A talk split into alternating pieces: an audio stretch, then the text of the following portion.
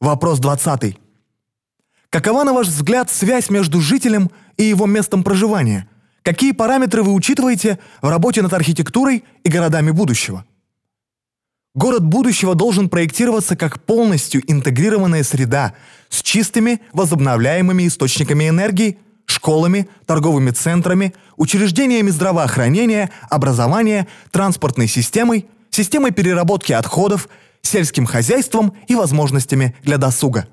Такие городские системы не могут быть построены только архитекторами. Для этого необходимы команды разных специалистов, таких как социологи, программисты, материаловеды, экологи, системные инженеры, психологи, преподаватели и так далее.